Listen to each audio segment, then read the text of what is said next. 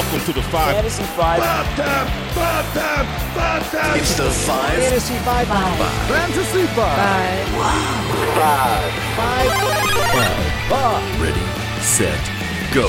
Fantasy freaks and geeks, what's up? James Koh here with you. We welcome you in to the Fantasy 5, all the fantasy advice you need in just about five minutes. All right, this show brought to you by MonkeyKnifeFight.com, and I would consider it a personal favor if you went and tried out MonkeyKnifeFight.com. It's the fastest growing daily fantasy site in the world, and for good reason, because there are no salary caps. The games are super simple, they're very fun to play, and plus, they're giving away free money, right? Free five bucks just for signing up. And how about this? If you use my promo code CO, you'll have your first deposit matched instantly up to 50 bucks. Sign up, play today at monkeyknifefight.com. State and age restrictions apply. See the site for full terms and restrictions. Okay, let's go. Uh, when it comes to Aaron Jones, I feel like fantasy Twitter has beat this into the ground, but I would fade Aaron Jones in his top 20 price tag. Most of fantasy Twitter seems to be in agreement that touchdown regression is almost assuredly coming, and possibly in a big, big way, right?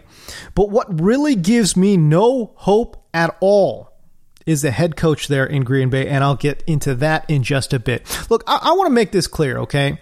This is by no means an anti Aaron Jones rip. It's just not. If you followed me at all, you know I absolutely love, love, love his talent. I love his ability, but I hate the price.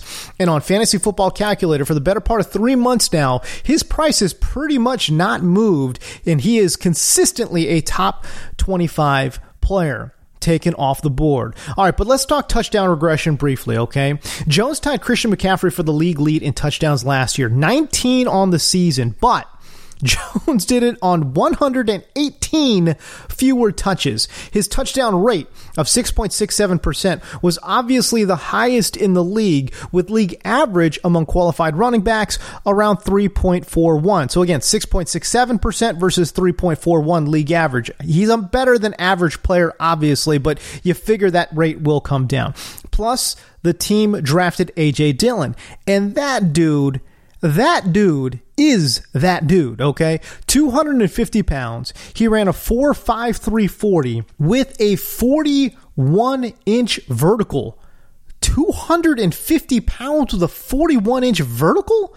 Oh my goodness. If you don't think he's going to get goal line carries, I just don't know what to tell you, man. So, almost assuredly, Aaron Jones is going to see far fewer touchdowns this year, right?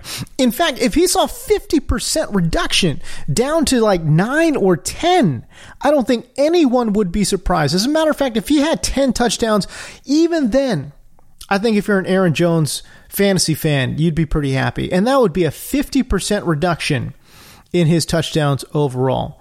But again, in my mind, he has all the talent in the world to be a top five running back, not just in fantasy, but in real life as well. I, I am that much of an Aaron Jones stan. But with Matt LaFleur there, I doubt it. Let me explain why. Matt LaFleur is not a good coach, full stop. Both the Rams and the Titans improved their offensive DVOA after LaFleur left both teams, according to Football Outsiders, right?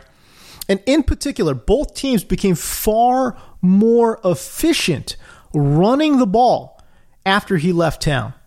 The Rams went from 4.3 yards per carry to 4.9 yards per carry. The Titans went from 4.4 yards per carry to 5.0 yards per carry. Those are significant, significant gains. Remember how we all hated Mike McCarthy and what he was doing to Aaron Jones. Remember how we all said his offense was stale as hell? Well, going from McCarthy to LaFleur, Green Bay went from seventh to eighth in offensive DVOA per football outsiders. It's a very small degradation there, but it's still there.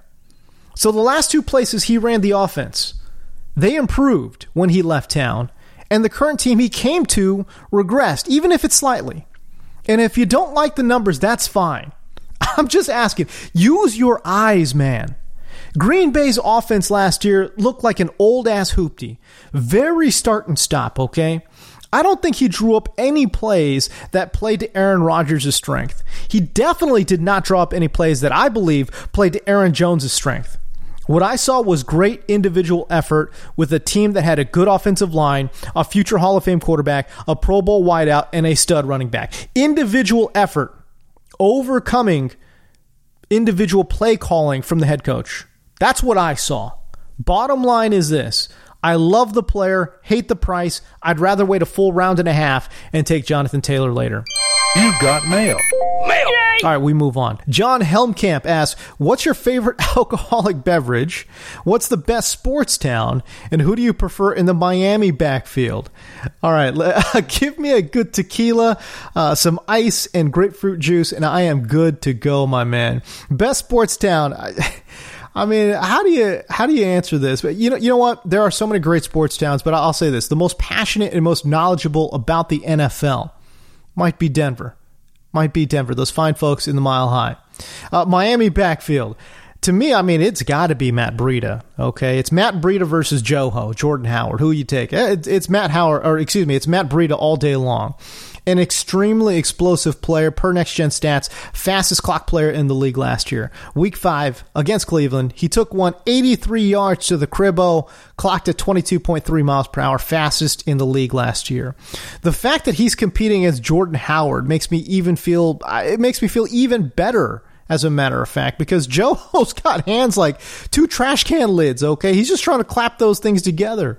Breida is going to have all the opportunity in the world all the opportunity in the world to be a three down back, with Howard a possible and likely goal line vulture. But for a running back pick in the 80s? In the 80s? Oh, you'll take that all day long. All right, that's it for me. If you've got any fantasy questions, I got answers. Hit me up on the socials at James Deco on both Twitter and Instagram. We'll see you.